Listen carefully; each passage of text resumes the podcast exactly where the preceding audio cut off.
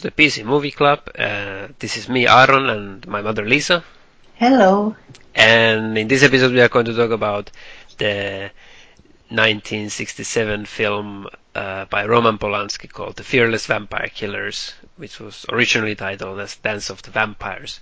This is the fourth episode in the series of vampire movies that we have been wanting to talk about, and it's I'm really fascinated about this this specific movie that we're going to talk about because it we the last three movies that we were talking about in in general you could say that they were all kind of very alternative vampire films in a way.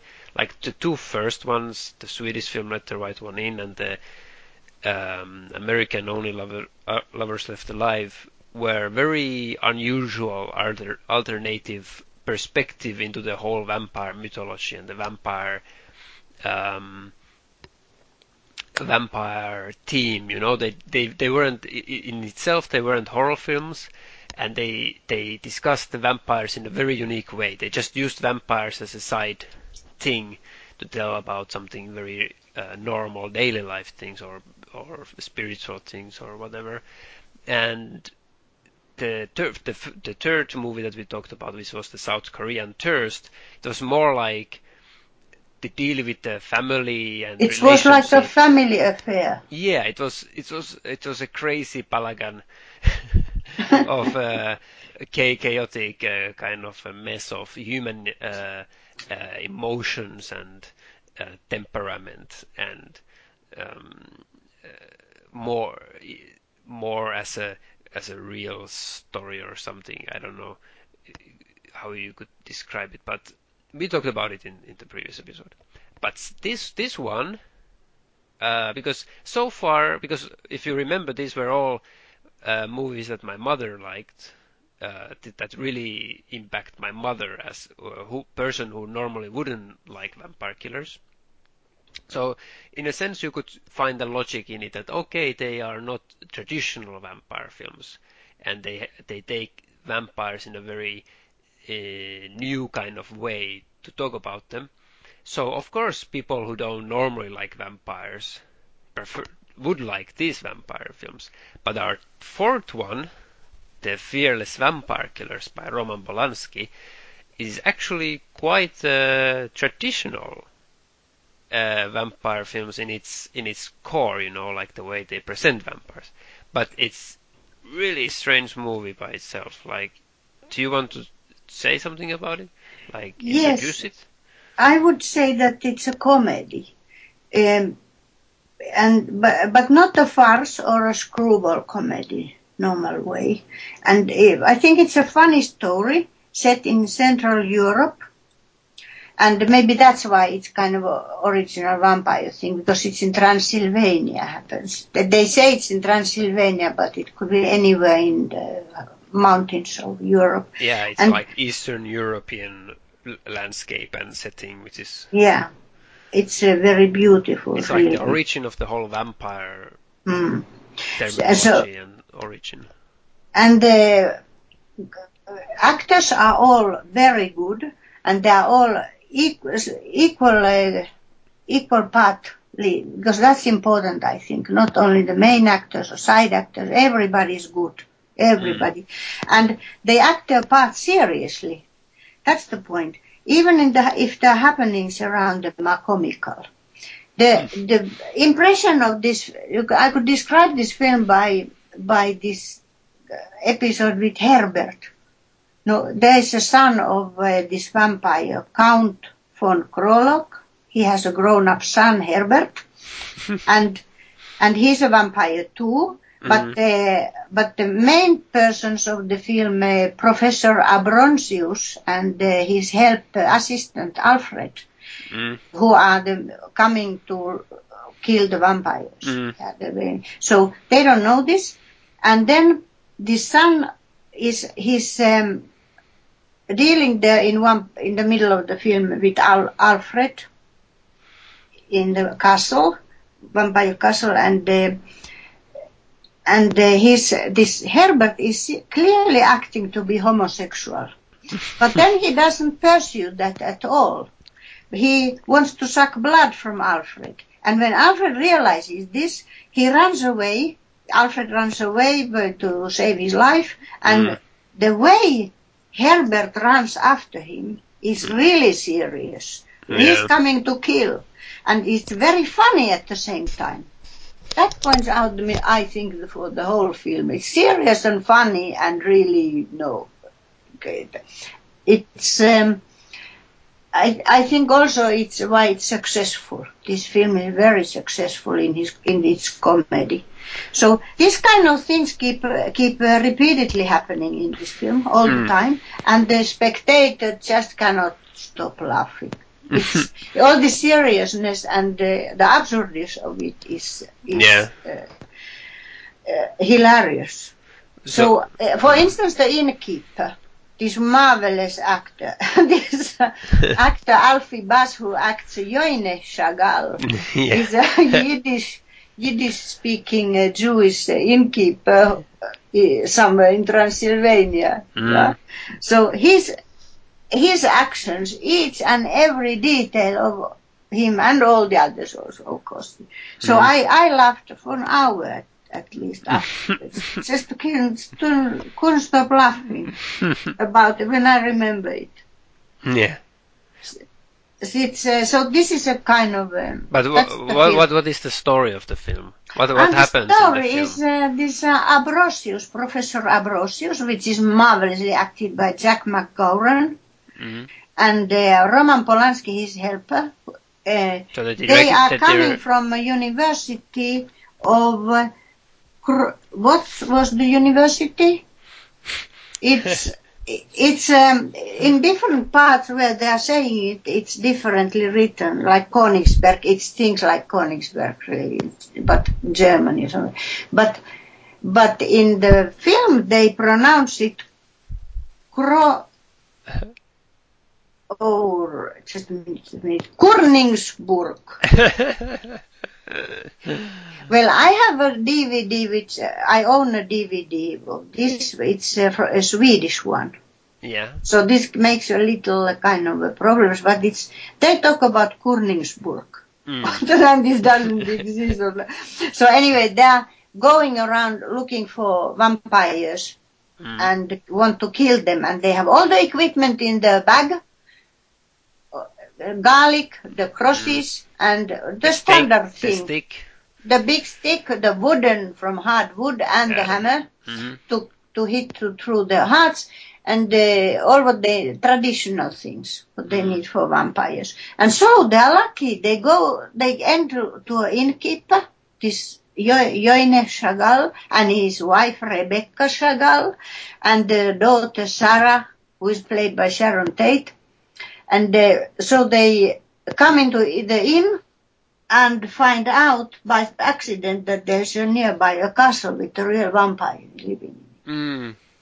Yeah. And, Yeah. and and the, the professor is looking for vampires, and then he's he's all the time like when he when he finds the first clues that oh there is a there might be a vampire around his his eyes are like shining and he's like really happy like woo we are close to vampires and he really was. He takes to it scientifically. That's the point. He takes it very, very serious. And Alf, Alfred, uh, Alfred too. And they they go after the vampire.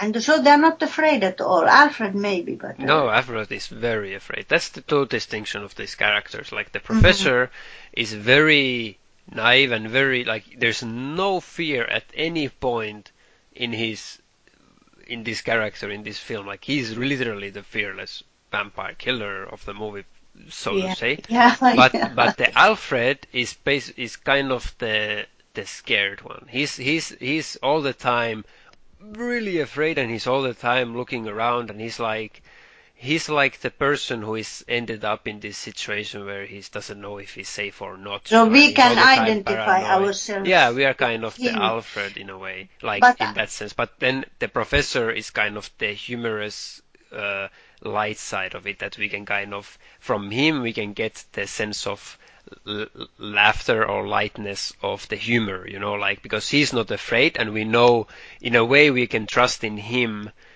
uh, we can we can lash to him in a way that we we don't have to be afraid because we know that he's going to be okay. He's yeah, the, that's exactly the point. I think Yeah, you so got it. it so also this. there's a side part here that Alfred falls immediately in love with Sarah, the, the innkeeper's daughter. Yeah. So that is kind of preventing him to be from being too afraid because he's infatuated. His point is to have Sarah. Yeah, whenever whenever Sarah is is in the movie, he doesn't fear fear. He's like uh, there is uh, at some point Sarah is uh, kidnapped and taken to the castle, and uh, it kind of it makes a double reason to go to the castle is to to to rescue the Sarah and also to just scientifically to because well not only scientifically but it is very clear that the professor wants to kill vampires. Like he he's his whole like mission is to go there and kill them. Like To he- save the world. Yeah, yeah, that's that's apparently what he wants. He's like yeah, he's fascinated a about bats. crusader, really. Yeah, he's a, like he's a professor. He wrote books about bats and stuff like that.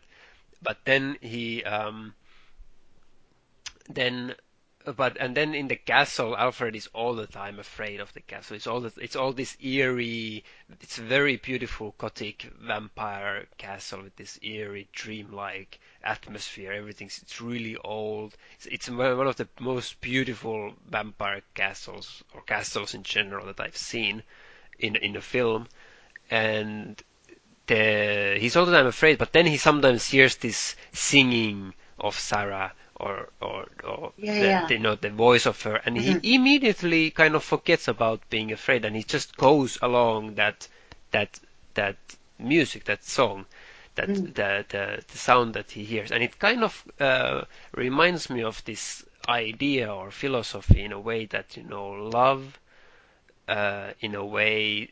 Um, or desire, you know, this or or in let's we could say like sexual relief, it revives um us from fear of death.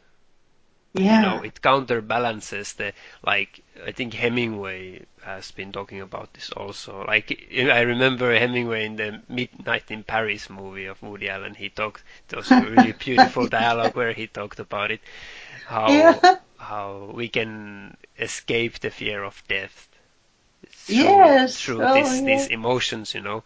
It's the Yeah. only, only moment in our lives when we don't, you know, really are not afraid of our mortality. And I think this kind of, it, it, it that's, I think that's the point of Sarah in the movie in a way. And, and Yeah, it's kind of Alfred. universal uh, ideas in this, uh, in put into this story Mhm. formed, but the details. It's amazing all these li- details that are taken care of. Like in the beginning, thing uh, when they are coming with the sleigh.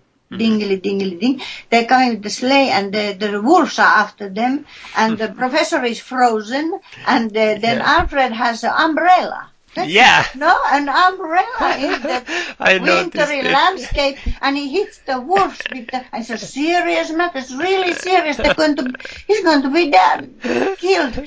He hits the wolves with the umbrella, and the wolves take the umbrella and run away with Yeah, the umbrella. I was so. so- I all was- those details are Uh. you you all can uh, almost not notice it, but but uh, all those are taken care of really. Mm-hmm. And there's one point, you know, there in the more in the to the film which I really like is that Alfred is afraid, so he eats a garlic, a whole garlic. Yeah. They many times they eat the garlic, and I'm thinking that oh, I should try that, but it's possible really to eat like to bite into garlic like and eat.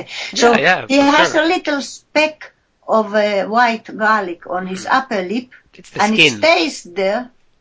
The skin of the, because you don't Yeah, eat yeah. It's, so it's a- little, this little speck Mm. is there, and it's not taken away during the filming. It's, it stays there. I like that very Mm. much. It's kind of a flaw which is real life. it's it's kind of transmits the energy of the moment. You know, they are they are kind Yeah. of full of the scene and full of the moment and the motion of their action, and they don't notice something like that. You know, they just keep it.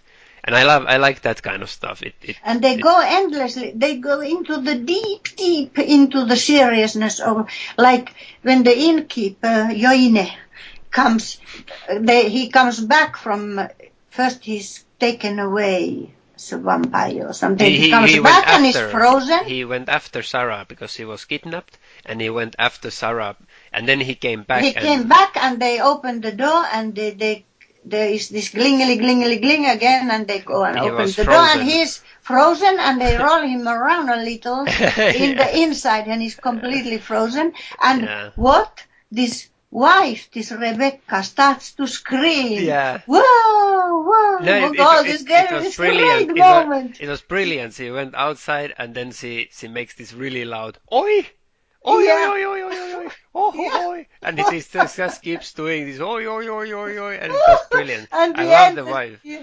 Just like really uh, she's fantastic mm. actress, mm. this, and the way she looks with the little uh, mössa, you know, the little yeah. hat, and the the all these uh, knitting mm. things around on her on her big figure, and she acts a person.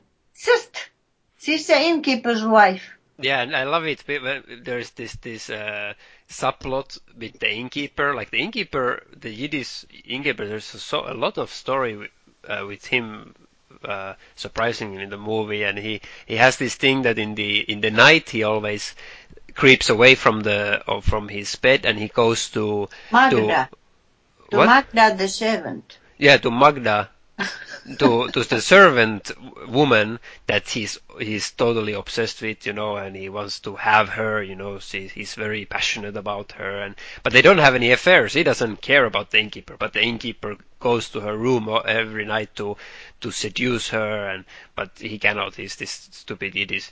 innkeeper, and I love it. You know, the first night that we see in the movie, the wife uh, also wakes up and she knows that he goes every night somewhere, and he he, he wants to go to check the the Magda's room, and I love it how he she takes this huge sausage yes. from the from the roof, and then then he's really ready to pass anybody with this huge sausage. Like it's she's this huge woman with this sausage, and really mad all the time. And like, seriously, mm. she's doing it. She's acting the part. Mm perfect. It's she takes this life. She is the innkeeper's wife. Yeah, and and that's the the the, the, the for me it really feels like the the in this movie like the best thing about this movie is really I feel the characters. Like I really love every character in this movie. They they are really well written and really acted.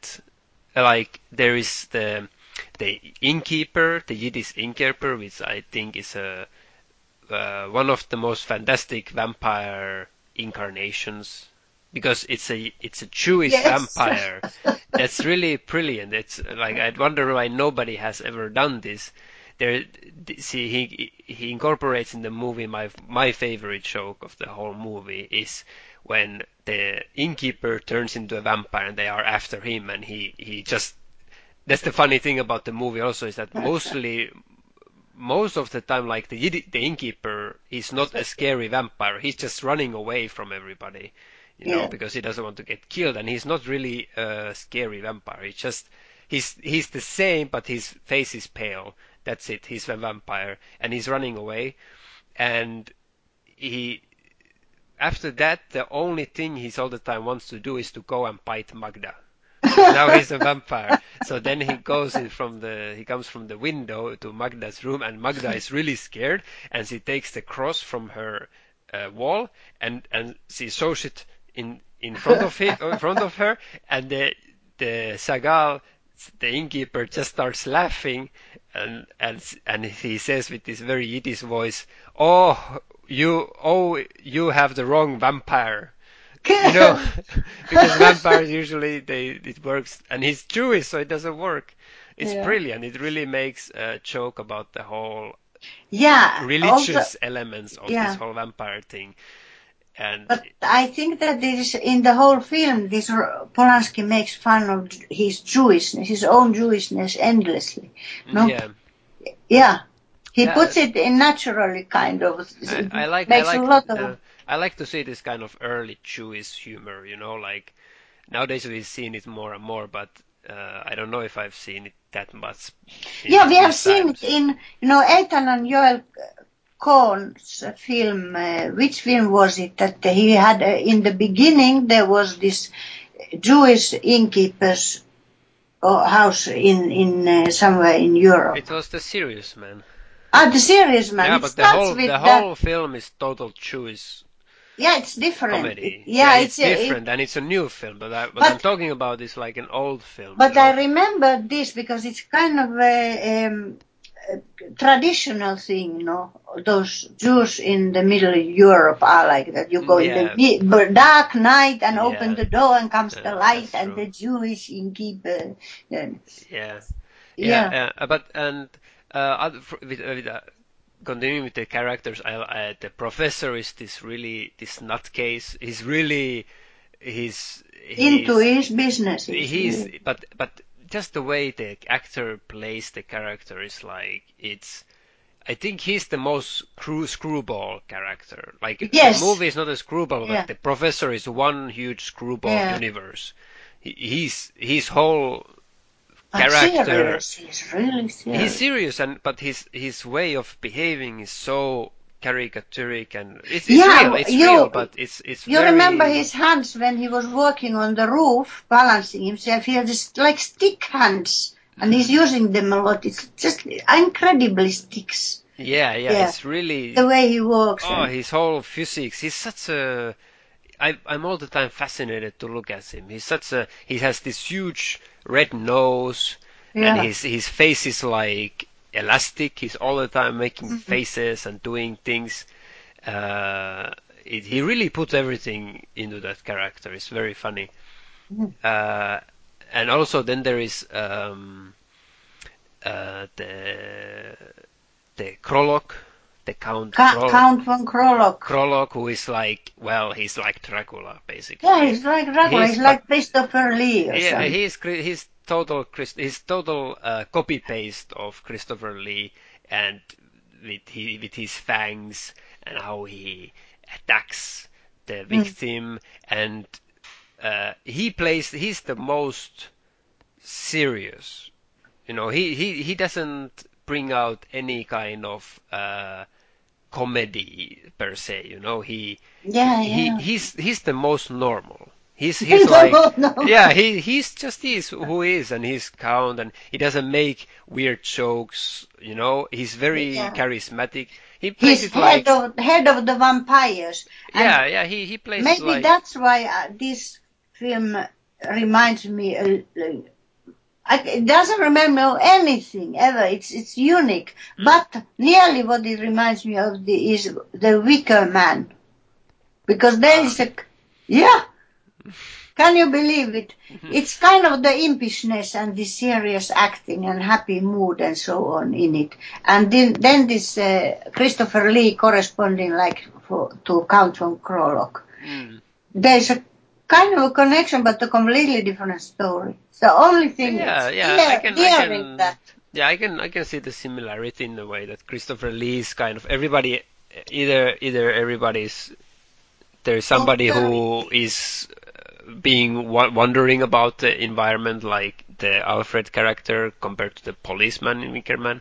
Then there is the people around who are kind of adapted to the environment, Mm. uh, who are can be very light and humorous in a way, very light characters. And then there's the central kind of um, uh, grounded character, which is the either Christopher Lee's character in Wickerman and the Count Krolock in this one, who is kind of the strong base of the Yeah, environment. Like he, he's in control of, of everybody. Like everybody in that in around the castle, they all refer uh, everybody around the, the the castle in the village, or everybody refers to the Crown Krolock as your what was it called? They said your um not highness, but like your Lordship, I don't remember. something like that. Your Yeah, your highness, your lordship. They are like they're at, like like they are his like his peasants, you know that he, Yeah. he can control and they and Then there's also son Herbert, which is a, a individual character completely. And Who- then what who- about who this? was Uh, son Herbert? Herbert Herbert. It's So yeah, yeah, the the son of of Count Krolock, which was you you mentioned it already. Yeah. before, that he has this. I I love watching him. I yeah, yeah. I when he comes into the scene, oh, he's full of He's- magic. He's yeah, he's full of magic. He's the magical character who Yeah. just he's he takes like ah there's there's this um he's the seductive vampire type you Mm. know he's he's the he's that we I can totally see in his character the the thing about that we now have started to like about the vampire because pre- previously they were more like Christopher Lee that is this Count Dracula or you know stuff like that. But then it became this you know youth thing. Vampires became like these handsome beautiful young uh, men or women you know that you know like like interview with the vampire. Yeah, new uh, generation. Of new vampire- generation of these beautiful, seductive, uh, passionate, gothic vampires, and uh, this this this Herbert, this son, really is like a prototype of this, you know. Yeah, and he with his blonde hair. And, Yeah, and you know, he remi- reminds me of of uh, Luchino Visconti's, this Ludwig the Ah, second, yeah. this crazy king of Bavaria. Ah, okay. Yeah, he's living in the castles, it says, and beautiful, and he was acted by, I think, who, who was it Helmut Berger or somebody, very beautiful man. Mm. And I, and, and I like in Herbert really that that homosexual tension that Yeah, and it's so surprising when he drops it, and he is really a vampire. He's not. Uh, Yeah, and- and- and- to this to this uh, to this subtext that or innuendos I, I want to go later on, but it's kind of like in, in that scene or, or with Herbert, it's all the time suggested that he's like trying to seduce him as a a man against another man, you know, Yeah. like he all the time behaves that, and it's so clear, but it's it's more a joke to the audience that you interpretate it as that, yeah. and it's in reality he's kind of just a vampire but but it's all about alfred being all the time like is he hitting on me you know is is this guy for real you know what's what's happening here like he and then he doesn't sees the the mirror, and the man is not for real. yeah he doesn't show in Yeah. the mirror. In- But yeah. did you see Herbert uh, running?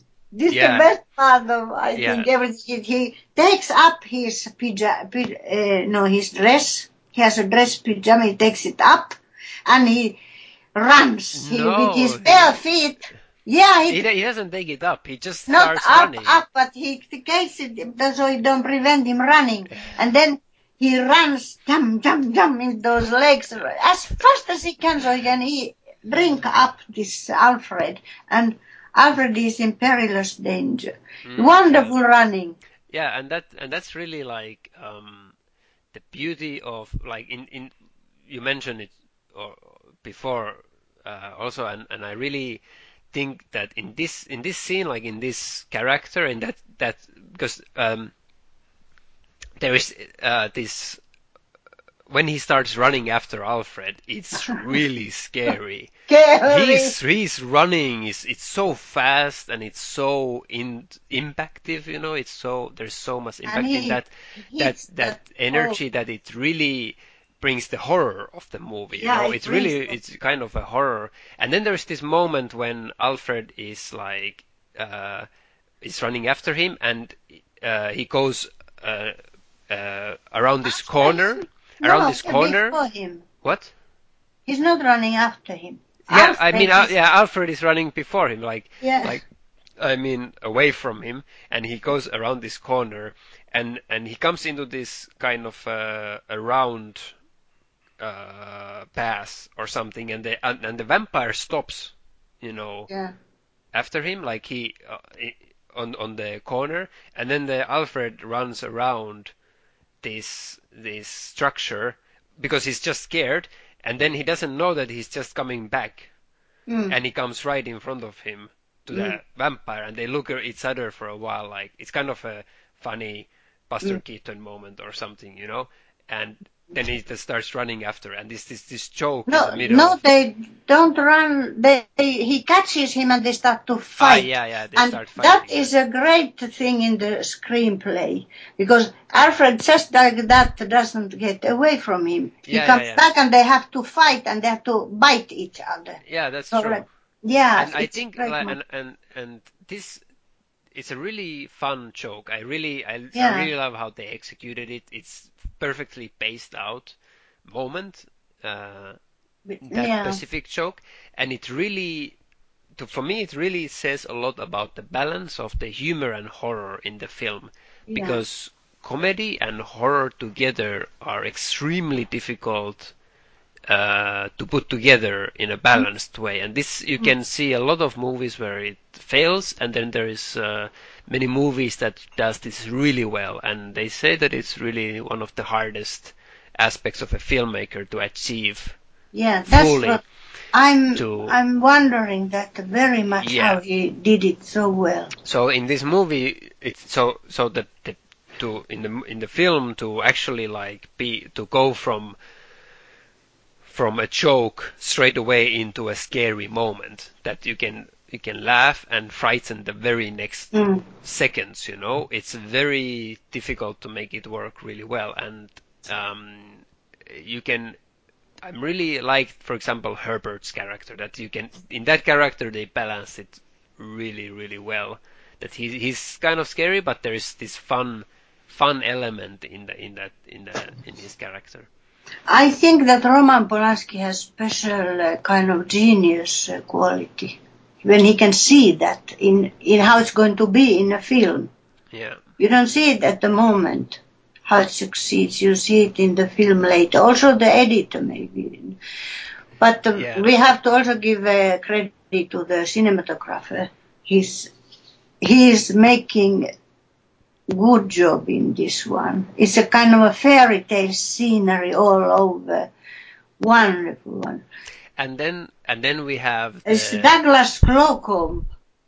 Douglas Slocombe is the cinematographer. uh, and then we have the like bit uh, I wanted to also mention from the characters we have the servant, the assistant of the vampire. No, we, I want to point, because you were talking about from the beginning when we started the series, you were talking about the caretaker of the vampire, which is important. So It here we have yeah. another caretaker, even if they don't call it, but you, you got it. It's kind of a servant, but he's a caretaker of this vampire. He is a hunchback, Koukol. Koukol. Koukol. And he has crazy teeth. Yeah, it's that's what I uh, wanted to say is like the, the just the whole character design and the execution is the craziest. I think it's one of the craziest character I have It's seen. even more than the uh, innkeeper here. It's it's complete character. Mm. Yeah, it's it's like in in some sense the the way he looks is that it's just a basic guy like an actor and they just pasted these elements into him like the the fake teeth and one of his leg is like huge double in Yeah. size than the other leg and he has this hunchback and it looks it's one of the fakest characters I've seen. Like uh, let me put it another way. It's one of the fakest makeups I've Yeah. ever seen like when when he when we look up close close up of his face and he has these fake teeth Yeah. it all the times looks like he's about to spit them out Yeah. because they just come out of his mouth. Yeah, There's like yeah, no realism in this character. Yeah. He's he literally one of the unrealistic makeups I have seen, but he's so funny and he he takes this character, the actor takes the character so much in of himself, you know, that he, he really incorporates that character that We you- believe yeah, you believe believe totally this stupid makeup and this this this weird character that he really is like that because he's really into that. But do you remember this acting. part?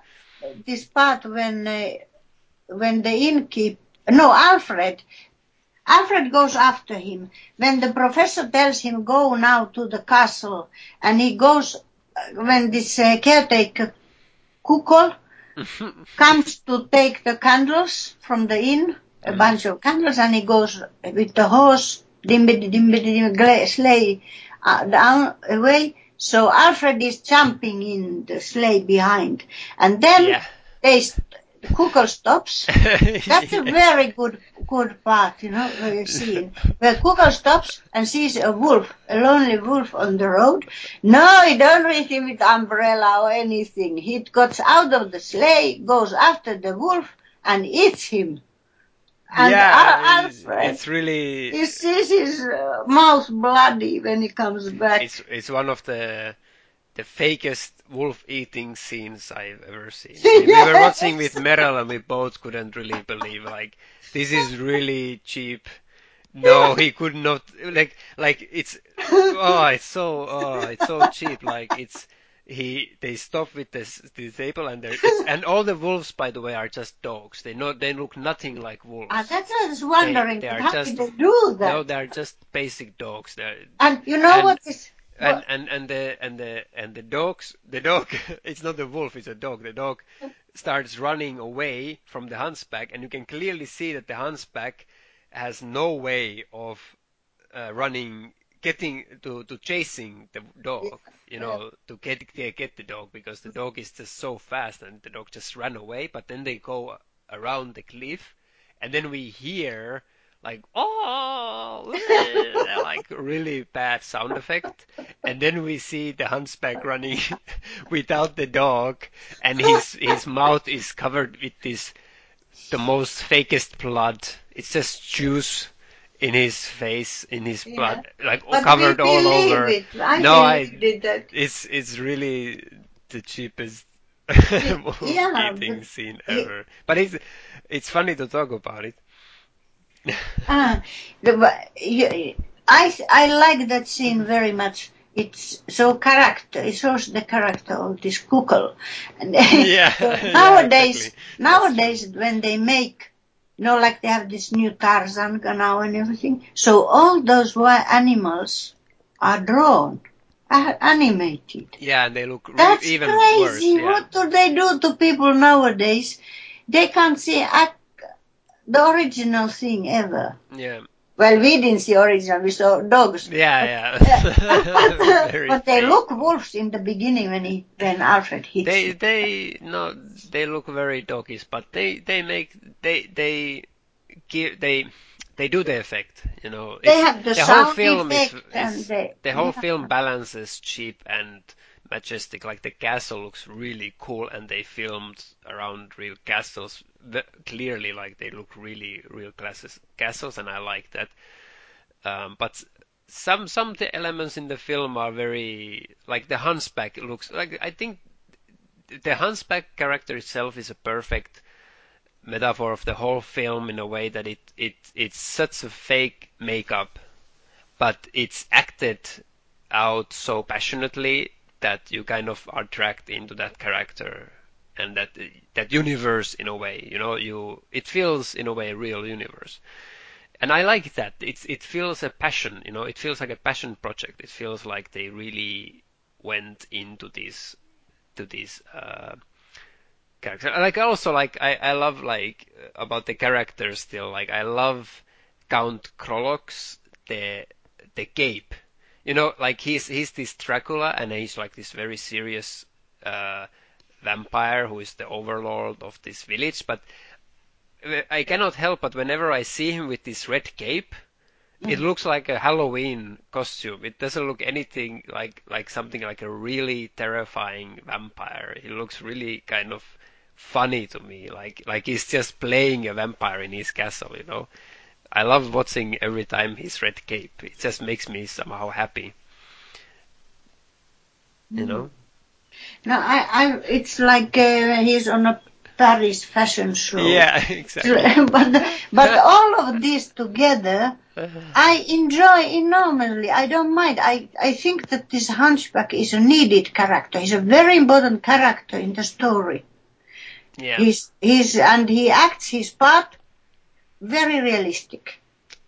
With all yeah. his uh, Jews blood and anything, I believe everything of it, and Yeah. it's very very good and it's very funny. That's what I mean. It's like they they put themselves into these characters and into this world, and that makes it uh, believable. Like Yeah, like, how you, did you they really, find- these these actors. I wonder how he how did he find these good actors? They are marvelous. The- And when you think about Herbert, I go back to Herbert all the time. Like- he's acted by Iain Quarrier, but I read that his voice is done by Vladek Sheybal. He- His voice is somebody else's voice, Ah, like in the Let the Right One In. Vampire had another voice. wow.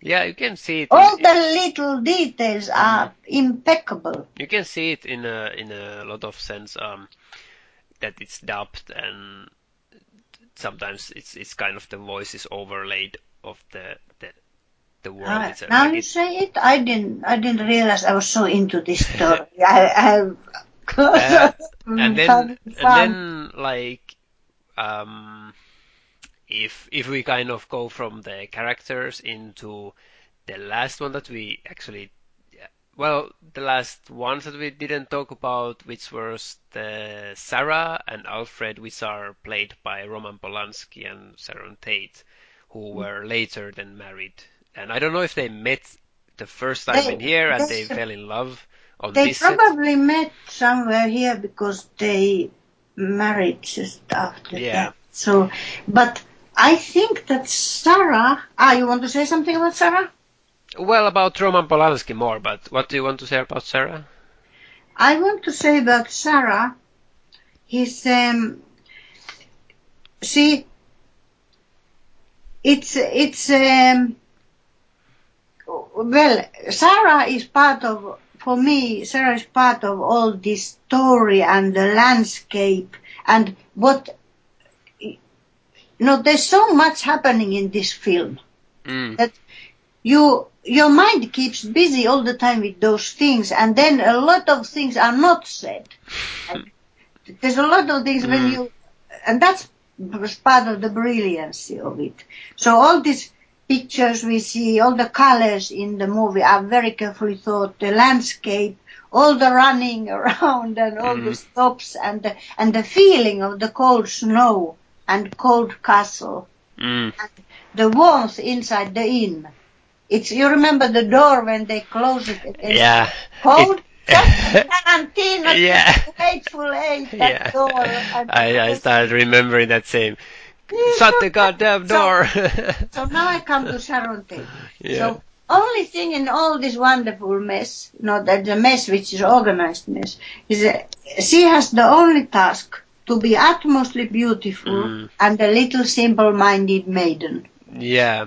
It's And uh, Mm. so she does that perfectly. She really does it perfectly. And Alfred is completely smitten by love, mm, and his mind cannot function properly because of this uh, Yeah. love. This, so she does her part, and that's just that. yeah, and that that kind of really nails the whole Alfred character because Alfred for me is the most uh, troubled character for me.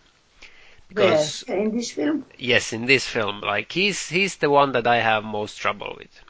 Oh, Yeah, because uh, it's played by the director himself, Roman Polanski. He looks very young. It's very interesting, and he kind of, in a, in a way, he makes.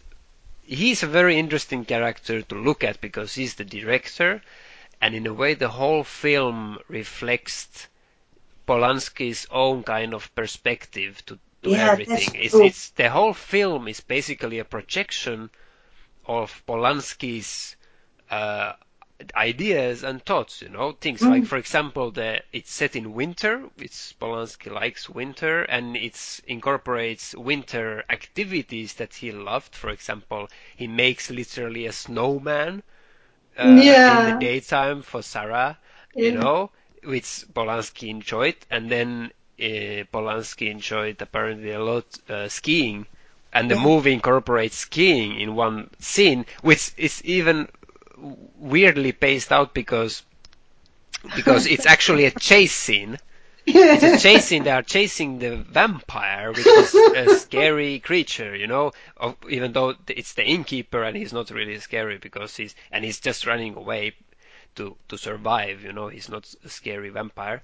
And then they take skis, the Alfred and the professor, and they go uh, after him, and they go to these these slopes of of, Yeah. of winter uh, snow, and suddenly the music changes into this very light, funny. You know, like a montage of funny winter activities. Yeah. It's not anymore a chase scene of vampire. And now it's suddenly a, uh, a home video of Polanski and his friend Professor just having fun in the winter. You know, Yeah. it's such a strange. And then another thing is the the the all the little sexual tensions in the film because there's the Sharon Tate, Yeah. which is Alfred himself, which is the director, kind of you know obsessed by this beauty, which would mm. later be his literal obsession of beauty of like his marriage, mm. and then he he has the Alfred is kind of also earlier in the film he's he's uh, a lot of obsessed with the maiden with Magda's uh, bosom Yeah. because it's very this it comes out and it's clearly like like shown to the audience like that he's obsessed But he's maybe this. a teenager in that yeah film. and that's the point that I really wanted to say that he rep- he represents this young youth you know he represents the childishness the the unexplored desires uh, fear the sexuality and he's kind of all over the place you know. He's he's kind of doesn't know where to stand. And it's kind of I saw it kind of as a reflection of um, that it, that it kind of uh, reflects against the professor who is this very fearless and old and their interaction between each other and the relationship really reminds me of uh, parenting and parenthood like the professor in a way is a father and Alfred is like the son you know like when they are in the castle Alfred is so scared when they are at Count Krolock's castle Alfred is so scared that he wants to sleep in the same bed as the professor Yeah. and then the professor is like looks at him really like, "What are you doing?" And he's like, "I'm going to sleep," you know. And there's like, "No, go to your own bed. What are you thinking?" You know. Yeah. Just like a father says to a child when the child is too scared to sleep, but he has to go into his own room to sleep, but it's too mm-hmm. scary to sleep alone. And I really feel like a lot of a lot about this movie is centered around Alfred and this exploration of childishness. The whole movie feels in a way childish. It's it's very naive, very uh, uh, very light mooded, and it deals a lot about the horror and fear and being afraid, and how it kind of balances with these two. Yeah, when he has to go into the business, real business of taking the wooden pole and hitting Yeah. it on the vampire in the cellar, he can't do it. Exactly. It's too much. It's Yeah. adult business. And and Professor is really furious, like He's God stuck in the you. window. Yeah. yeah, you have to do it like like passing the torch to the no- another generation, or Yeah. you know, you, you the young people have to do what they have to do, and he cannot do it. And Professor is really furious that why Oh why yeah. you do it? Got it. really you angry. know. You got Yeah. it. This is the real fearless. When you are adult, you have to be a fearless vampire killer. Yeah, exactly. It's kind of it's really funny how it Coming of age movie. Yeah, in a way. Um, but it's funny that you mentioned this this this scene in particular because this is for me also uh, it says a lot about why, like I said earlier, why it's so little bit troubling for me this Alfred character because. And I'm just going to say that for me, Alfred is really boring. He's such a boring character and I, I whenever he's on screen, I, I I start to get really bored. I, I cannot follow the movie. Ah, Uh, well, maybe for me as a mother, it's different because he's so pretty. He's the son. he's really nice. He has these white trousers, perfect, Yeah. and then the red jacket, and well, he's he's a son who is a very nice one, and and he is using his size, which is small. He's a small person, so he's using that to the full in the his act. It's it's uh, really courageous from him to act such a character and Mm. make himself like a little slow, lower, less like No, younger and smaller Mm. and and and not knowing and everything, and he's doing that and he's anyway the director. yeah.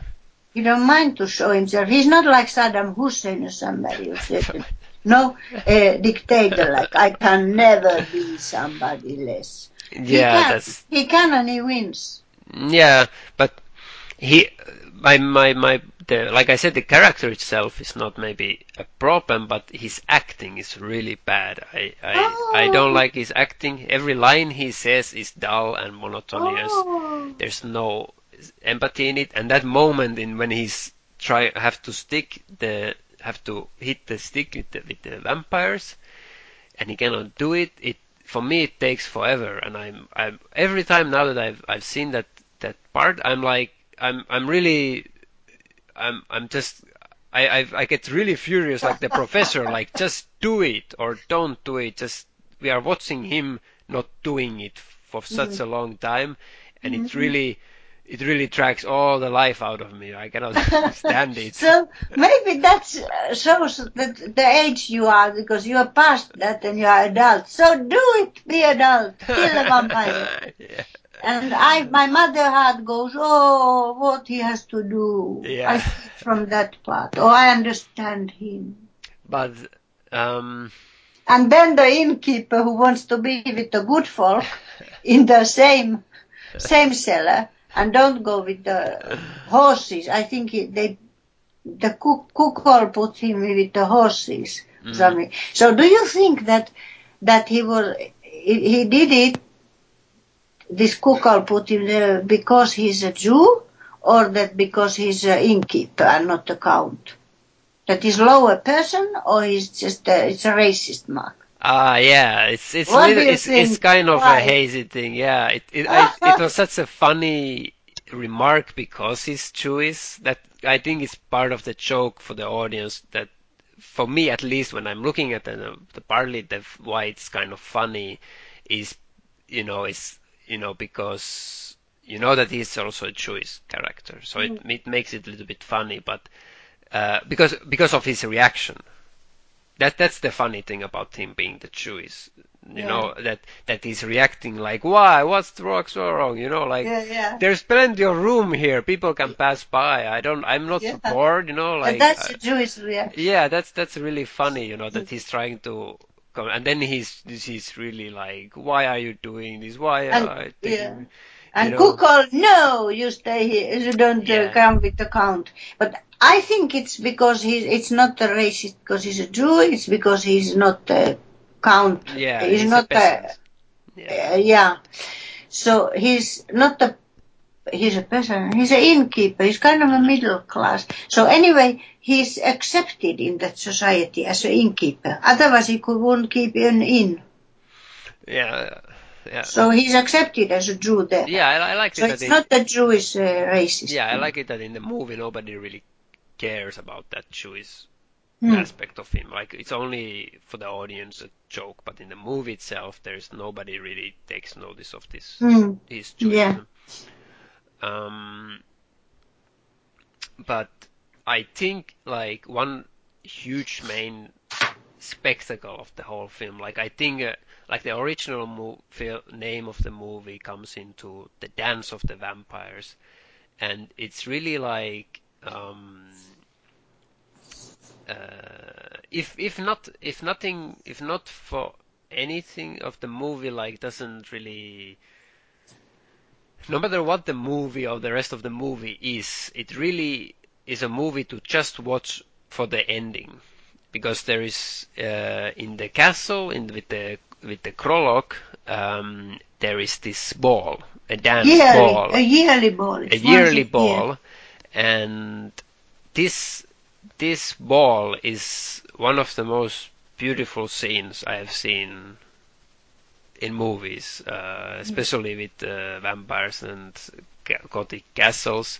It's it's it's really like this huge spectacle of of an ending, and they put so much effort into the costume and into the whole set piece of, of that thing. And it, they are really they talk about it towards the end. And I think it really pays off in the end the whole construction of this scene. And I really I would say that it's such a beautiful moment for me that ball scene in the end that you you could just watch the movie just for that you know, mm. it's it's that kind of a scene in a movie that you should just watch the movie, even though nothing else would interest you in it, but just watch that. It's such a for me that's a timeless uh, thing. Yeah, it is a good scene. It's a wonderful scene, but I won't miss the rest of the film. It's so so funny and exciting. It's yeah wonderful. I I think it's wonderful. But that that that's okay.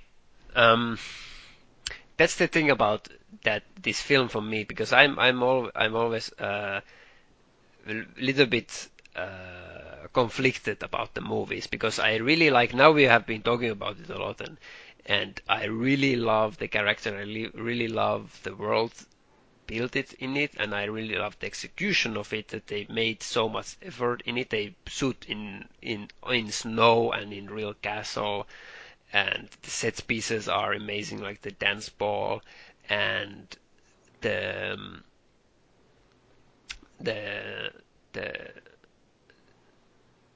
what else I was thinking about I don't know, but the and I really love talking about it, but when I watch the movie, it's not that funny for me. Oh! It's not that funny. It's I'm um, really um, I'm really sorry to say that, but um, actually most of the time between and if when the jokes are, I'm actually kind of dragged along. I'm not oh. really invested in in the movie. It's the execution mm. of humor and jokes for me in the movie doesn't really work that well. And I'm really mm. sorry to say that because it's such a classic movie and it just and these kind these kind of movies are hard for me when when you when you find the, the movie and everybody seems to like it and it's such a classic movie and on paper everything works and you should like it, but then you just don't that much. Like when it jokes for me feel really kind of off and they don't feel well constructed. They are not they really. They for me they are not. They okay. they don't. Um, there's there's this uh, like this scene where he they they want to go into the crypt of the vampire, and it's this it's like this um, uh, kind of in uh, yard inside the in, in, in the castle, and they have to walk towards the crypt. There's nothing else in that yard except going to the crypt, and then the hunchback sees them because he's all the time guarding mm-hmm. the crypt, and he jumps in front of the door with an axe, and it's a really funny funny uh, image of this hunchback uh, keeping his axe, and then they stop suddenly, you know, Alfred and the professor, and they are like, "Oh no, he's guarding and he's and they're really afraid because he can he can attack them." And then he's like, "Oh, now we have to find another way and just whistle as if there's nothing happening." And then they whistle, and they turn around, and then they are like, "Oh, we are just walking around in the yard," and they walk back, and that's the joke. But I don't I, see this I don't, joke. But I. That I was a joke. No, ah, that okay. was a joke. That was supposed to be a funny moment. But, but everybody sees their own jokes. Uh, I really love talking about the movie, but when I watch the movie, like it's a movie that I really don't want to see another time. It really feels like um, every time I watch it, it, it takes a lot of energy from me to to move on. Maybe it would. Maybe it's a movie that I would enjoy more when I'm watching when I'm watching it with you, and we would have a lot of fun together. Maybe it's a movie to be seen with the company. You know, it's a it's a it's a movie to see with other people that you can have fun with the movie. You know, to laugh well, to laugh and everything. But when I watch it alone, it just doesn't do it for me. Well, for me, this uh, movie gets better every time I watch it. no? I laugh more and more. I don't tire. And that part where they whistle, I don't see it as a joke. For me, that's I I I I don't see it as a joke. Mm. They save their lives, so very serious business. So anyway, I I was surprised to see in uh, the net discussion where I was watching, where I'm reading about this film, that the Rotten Tomatoes, for instance, gave it only 67%. It's for me, it's uh, incredible. That, and then I found out that there are different versions going around about it. That in the beginning they made there's a director's cut which is different, and then there is another cut which mm-hmm. the producers made them change. Like they yeah. made the change professor's voice and all kind of yeah, yeah. things. And so they made it a kind of slapstick business the more and the producer spoiled it. But later he luckily got Polanski, I understood, he got his own version into. And I don't know which version I have seen. This, mm. this I would I, I think I how I understood it. I'm not completely kind of sure, but the, the thing was that I there was the, the for the American release they changed the name into Fearless Vampire Killers, and then they made a subtext, or excuse me, your teeth are on my throat, In or something like that. Whatever yeah. to make it very goofy and things. And yeah, the, the poster itself right. is very yeah. goofy. And I think the name Fearless Vampire Killers, now that we know it, comes from this American version because UK release and originally it was called The Dance of the Vampires, which mm. refers to the ball scene and makes it more poetic.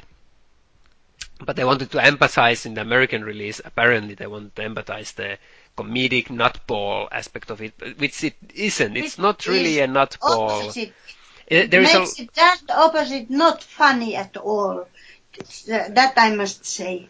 Because yeah. Polanski's real intent was to have a really funny movie, comedy. Yeah, yeah, but that's what the Amer- but the, the, American name wants wanted to empathize this. But in a, for me, it feels like they when when I hear the name Fearless Vampire Killers and I see the the the poster of it and everything, I feel like it it would be in the end more funny than what I actually saw. Like it's it's a balance of eerie, poetic atmosphere and these jokes and humor of these characters. It's not really, for me at least, it's not not yeah, all the way that funny. It's it's and but and then and then I think along with the American release they made the the dubbing of the professor to make it more high pitch and more funnier to make made, not made opposite.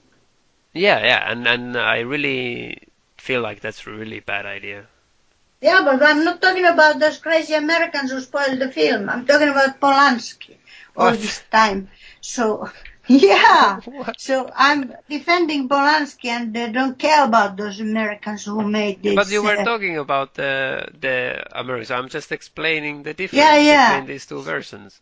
So people know. So I, in the end, I think it, so. And then the last thing that I wanted to say is that the American version, they they included, they cut away pieces of the movie and they included an animated intro like Pink Panther intro mm. into the film to make it even more funnier for the because mm. they wanted to sell it as a comedy. So if you saw it, if the version that you because you previously said which version did you saw.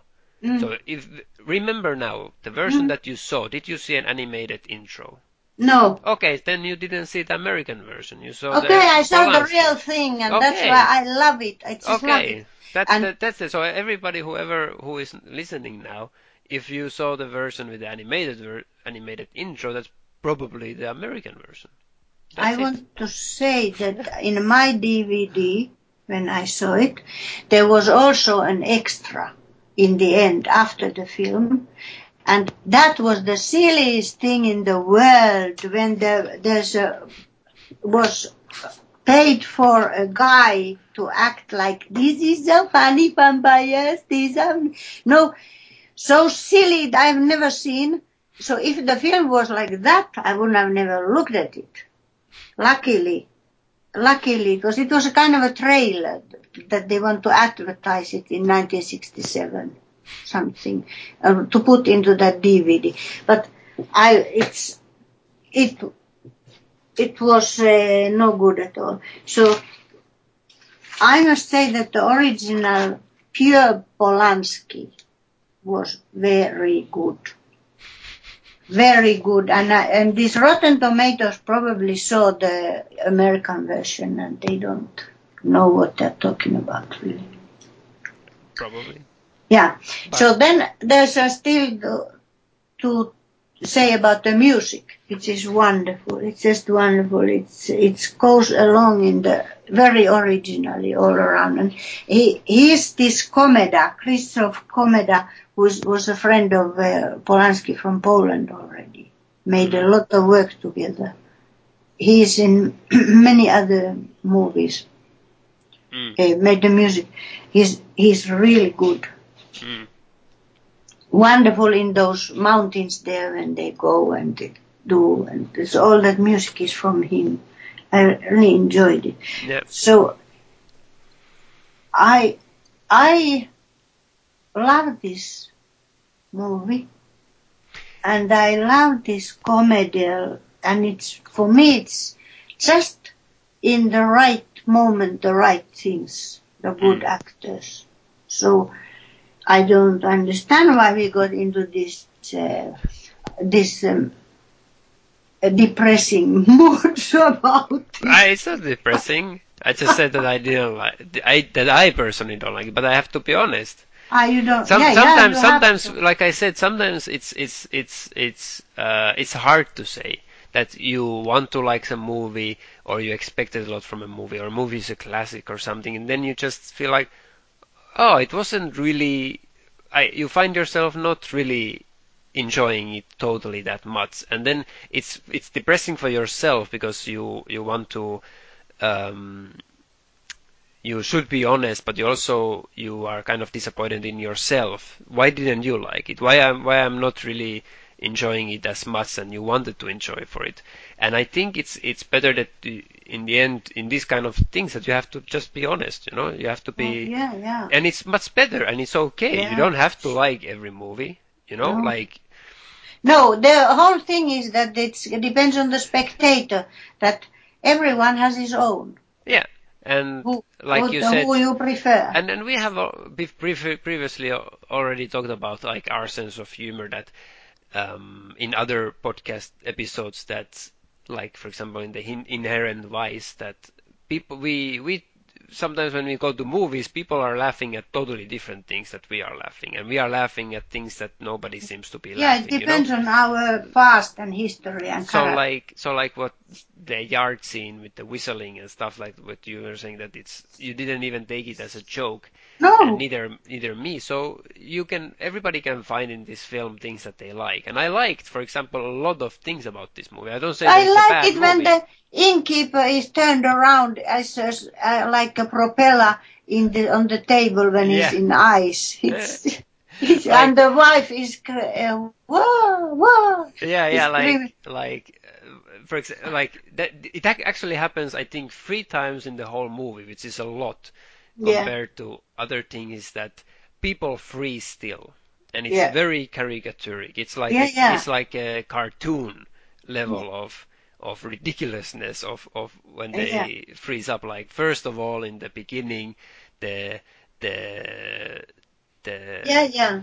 the professor is frozen mm. in the sledge and and he's totally frozen and mm. then uh and then the innkeeper is back and he's like in this ridiculous still I, I don't know like Yeah, yeah. like like his his whole all his arms and legs are open and he's he's frozen still and they turn him around on the table and I was thinking all the time when when they were bringing him inside that what made him into that position Mm. and then hold it like that until he's frozen. Mm. It's it's so funny Mm. to to even think about it. Like they, Yeah. they just made it for the scene, you know. Yeah, those really things funny. are part of it that you can think, how did they do that? How did they get the wolves there? And how did they get the all the, how?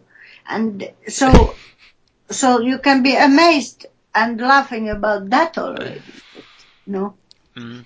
And then the innocent face of Polanski is using his, the way he looks like his nose and he looks like a little tomte. Tomte, you know, a little, uh, a Christmas character. Mm. so, yeah. And then the teeth, they are also in many parts there. They are not only Koukol, but the, the vampire also, this Count Mm. Krolock, when he bears his teeth, and uh, Sharon Tate, this Sharon, they, there are the teeth. So I'm very eager to see this new film which was shown in Cannes. Cannes now this year, Cannes Festival, which was uh, acclaimed very much. I have known nothing else about it that is German, by Maren Ade directed, and it's called Toni Erdmann. And Ah. uh, and uh, he's making fun there in that film, supposedly with forced teeth in making life uh, somehow lighter or something. And it's, Ah. it sounds incredible that you can make a good film out of false teeth, but Ah. but they almost gave it the main prize in Cannes. Mm. Okay. Toni Erdmann. So it's coming now in autumn to the theaters. I'm very curious about it. Mm. So Polanski already used it there, and now we have seen Tarantino using this uh, door closing on the in and all kinds. It's it stays in the film history. This film. Yeah, I have there's fun more and more every time I see it. I laugh more even. yeah. And and the dance scene I I I also really love. Mm. There are many beautiful, incredible elements in this movie, and it's really, it's really a beautiful film. Yeah, and what the, what about von Krolock when he says that now welcome everybody to the dance. I have a real good surprise for you. No, he, Uh, and another surprise, and this is not enough. We have a bonus surprise. and he's Humans. he he says it with, with like you you say it's such a funny light way, and and he says it like this such a he like he even all he he makes it like he he's all the time very serious, you know, like mm. okay, because we said it earlier that Count Krolock is very serious and basically that that one moment is that one moment when he allows himself to go ridiculous, you know, and he he he overacts his mm. whole moment of speech and he makes this over dramatic and we have a feast a surprise. Woo! you know it's like it's really like a villain uh speech uh, and it's in it, it's really funny in its ridiculousness. Like that's uh, what i liked about that's that's one element that i really liked about in that movie. There is like bits and here that i like for me the most funniest the most things that i really enjoy are details in the whole film there and here that really stick to me and i i really love them For me, you know what was the, I love all of it, really all of it. It's a complete set for me. But the most scene which I like is the one when they're on the roof. oh where, They're walking on the roof on the ice and they're falling down any minute, but they keep up before they go to the vault down and to Ah. the stuck to the window before Ah, they, yeah. the, on the no, remember on the roof and they're, Mm. it's a sloping roof which and the back falls down and disappears into the valley. yeah the, i love that sort of the back yeah yeah that's funny How did they do that? Yeah I, I really wonder that they found this perfect slope for the back to, and it just keeps going the it's one shot and this back just keeps going going going and i i it's You see it till the end. yeah And do you remember this uh, Koukol? Koukol, when he falls down, and when he goes after them, and in the end he falls down on, on the ravine, straight down, and Uh. disappears. Yeah, with his, uh, uh, he has a coffin which he's going on. No. And he, he disappears on the ravine, and that's an exact scene from Revenant. When the horse goes down.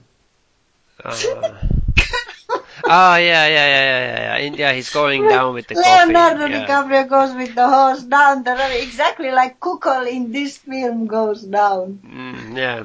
Oh yeah, yeah. You don't see any funny in it, but I was rolling around the floor with that. laugh. Yeah, it's also funny. The I, I in that When voice, the evil uh, suddenly disappears and never shows again. Mm, yeah, Yeah, that's the evil disappearing.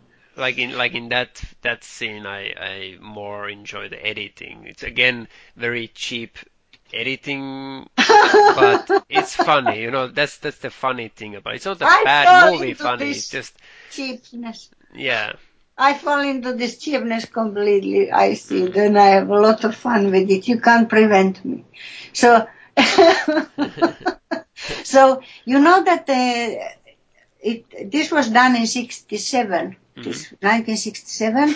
So 1997, Roman Polanski directed a musical out of uh, this and called The Dance of Vampires. Ah, he directed And it's still, he directed it in Vienna first. And later he directed it in many places also. And it's also going now in Finland. In, Mm. I don't think, it, oh no, no, it's still going, but maybe musical theater piece. And it's very successful. For 30 years after the film, this came to be a popular musical which people enjoy. Mm. Yeah. Yeah, they talk. Uh, I hear a lot about that musical Yeah. I- the film. I'm very happy for him because he needs the money to make more films and so on. So I hope he gets more money for that and he's successful with it and everything. So all this, this, what comes to my mind now is that, you know, I'm your mother and Mhm. you're my son and you don't care about this film so much. It's too childish. and I love it because it's a childish. Mhm. It's a kind of a, a upside down situation. So uh, I want to tell you something which I like very much. Yeah, That you know Tony Leung, Tony Long, Tony Leung. Tony Long or Tony Leung. It's written Leung. Yeah, Tony- it's an actor from uh, Wong Kar Wai's films. A lot. Uh, it's a Chinese actor. Yes, the Chinese actor Mm. from uh, from his and other films too, but mainly Wong Kar Wai. He's That's how we know it. That's yeah. why we love him. We love him. Uh, uh, you love him too. I love him. I like Tony So he's a sensuous actor, an intelligent person, and beautiful. So when he, he was a child, so his mother took him to a movie, hmm and he was fascinated. It was called The Dance of the Vampires, and he was laughing all through. It's still in his mind. He remembers it hmm that's uh, the most fun, funny film ever. He laughed so much the whole time through, and he didn't understand if it's a comedy or something else. But for him, it was a c- complete comedy. hmm So he was six years old. hmm So that shows, yeah, and it it's in my DVD, which is a Swedish DVD. It's written, it's forbidden from children. that's so Sweden, and that's those Chinese mothers. mm. so, and those those times to protect them from all the bad. But he still remembers it as, from his childhood, and uh, I agree with him completely. Wow, I'm that's really child- nice. I'm maybe six years old, so what? Yeah, and I could I could agree that it's not that it's not a scary movie. Like it's it's not a uh, it uses horror elements and like the when the Herbert is running after, I think that's maybe the scariest for me. You know, like. And of course, if somebody's really afraid of the vampire teeth and uh, you know, like that image, this can be like serious image, but otherwise this is very much just a light comedy movie. It's it's mostly of Alfred and the professor going around, and the the most active vampire or that we see er, earlier in the in the film is uh, the we we mostly see like the hunchback and the innkeeper, basically, you know, and they are not really a, f- uh, scary persons. They are just goofy characters, you know, going around, and it's all goofy characters there and here. So it's it's it's I think it's for everybody, you know. It's not um, it's Uh, so yeah, I think anybody can see this film. I wish that all the fairy tales were filmed like that, serious stuff. No, Mm. I I wish so. So anyway, um, when we come to the end of the matter, this for me this were the four four best vampire films Yeah. because they were most uh, more cinematographic films in general and vampire. So, but and everyone likes likes like we said uh, likes what he likes according to his own uh, taste. Yeah. This was So- in a way very good uh, insight into four examples of what you like. Yeah, there are four different movies. types of of uh, vampire films, which are great movies for Mm. me at least, and uh, they all all are five star films for me. I really, but all of them I love, I really love. But my preference from all these four goes to Thirst. The, and uh, that is because of maybe because of my temperament. I love that uh, action in the inside the family there.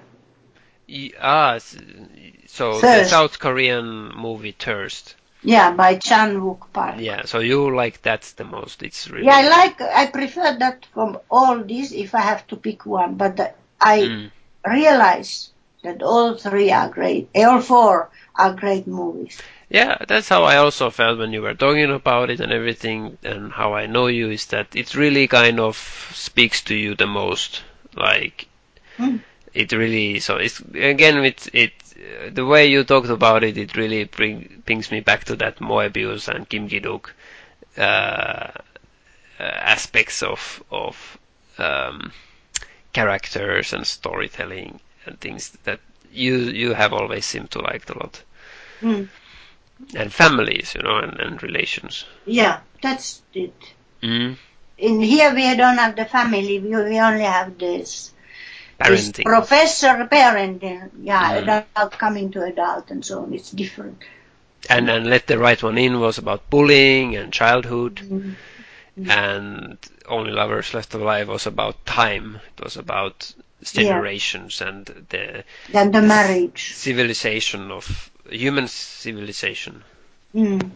and and yeah, like yeah, marriage in a way. Yeah, Yeah, they all have different, uh, different uh, uh, c- relations. yeah. Uh, how many points did you give? Five, five stars Ah. for no question about. no question. They get better every time, and they will not go away from the ci- cinema history. So all of these were five stars. Mm. Mm. Uh, can you guess how many stars I gave to Fearless? Ah, maybe one. no. Ah, for the party business, you gave maybe six, two from the ten. Oh. Uh, I think I gave seven out of ten.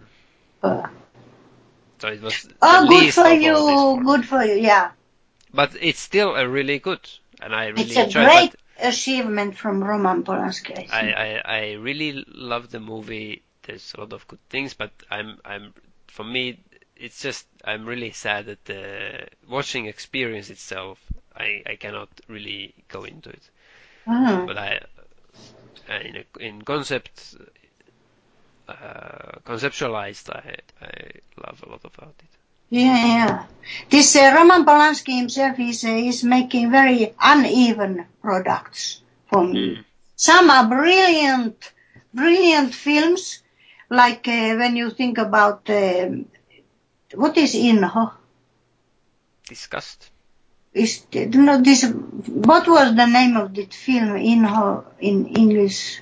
Repulsion. Repulsion. Yeah. Mm. Repulsion, it's uh, Rosemary's Baby, Pianist, Carnage, The Knife in Water, Chinatown. Chinatown, Ghostwriter. Mm. are just superb films. And then he goes to flops like Bitter Moon and Ninth Gate. And I can't understand that. And it Nine Gate was okay. Yeah, I- you told me you. I like that movie. Mm, but still, I can't see. Like you can't see in this, I can't see in that. So something to do with it. Maybe he was blinded by this uh, actress, this whom he married later, Emmanuelle Seigner, who was acting in Bitter Moon and Ninth Gate. She was not good in that. It's something wrong with her completely. And then in uh, François Ozon, this Dans la Maison, you remember this film Dans la Maison? Mm. Emmanuelle Seigner is very good. She's good actress, and it's kind of uh, not understandable in my mind. How can? How come? Is it something to do with the, their relation when she acts for his her husband, Roman Polanski? It's something problems. So this I wanted to add here Maybe. Yeah. here because this is a great uh, line of films. This Roman Polanski, he's a great. Uh, Well, for like, yeah, we have different opinions about it, but then, like in Fearless, when he puts himself into the movie, it feels like for me, like like he, when he starts acting himself, it starts going a little bit down for me. or me not. But then again, the pianist, he puts a lot of himself into it, and of course, in all of these films, I But there was Adrien Brody. yeah, then it was better. He didn't act himself. Yeah, but it was his life story. you Yeah. know, almost like it. Yeah. Anyway, we don't know. We we we see this movie very differently, and I think neither way is is wrong. Yeah, but that's a greatness in movies. Mm. You can see it in any way you are, in any time. It's it's all yeah, and I think, depends and I really think like anybody who, who would be interested in seeing, are like a little bit maybe afraid of our talking about it or something like that. I don't know. Yeah, it went to Um, depressed. Hoo, hoo. I mean, like anybody here, uh, if they are interested in seeing the movie but are afraid of are talking about it or something, but maybe that's my recommendation to see this film is to see it with a good company. With Mm. somebody you love watching films and you love laughing about films or laugh with the film, you know, like we I remember many times with my mother like we would watch all kind of films like um let's say like uh we watched with um uh that would not not necessarily by themselves feel funny or you know Like Murnau, I remember this yeah we watched this old Murnau film was, was The- funny together to watch. we watched this uh, German black and white film by Murnau, and it was really f- the one funniest movies that we were watching, just because we had so much fun looking Yeah. at seeing the movie. So I think if I would have seen Fearless Vampire Killers with you together, I think it would have been so much more fun. It would have been a blast. I would have I Yeah. I would have given it like eight or nine, but because I watched it alone, and and with Mera we also Yeah, saw it, yeah. then uh, it just didn't. I think it needs uh, this. It's a movie for me that I would say that needs a certain company to see it. yeah. For me so, at least. So that's to think about it. Mm. Uh, it can change the film in different time, in different company. It can change to something else. Yeah. That's good with movies too. So that's that's my opinion about it. So I think that concludes our vampires. You know, Yeah. so, so far. Maybe we will because now we there's so many vampire films and we like we said we watched a lot of vampire films. So maybe we will go into vampires But later. maybe later. May, yeah, like we will see. Like maybe we have now some other films that we want to talk about next time. Mm. And this was as a, as a nice series of four episodes. Like we talk now phew, a lot about vampires. So um,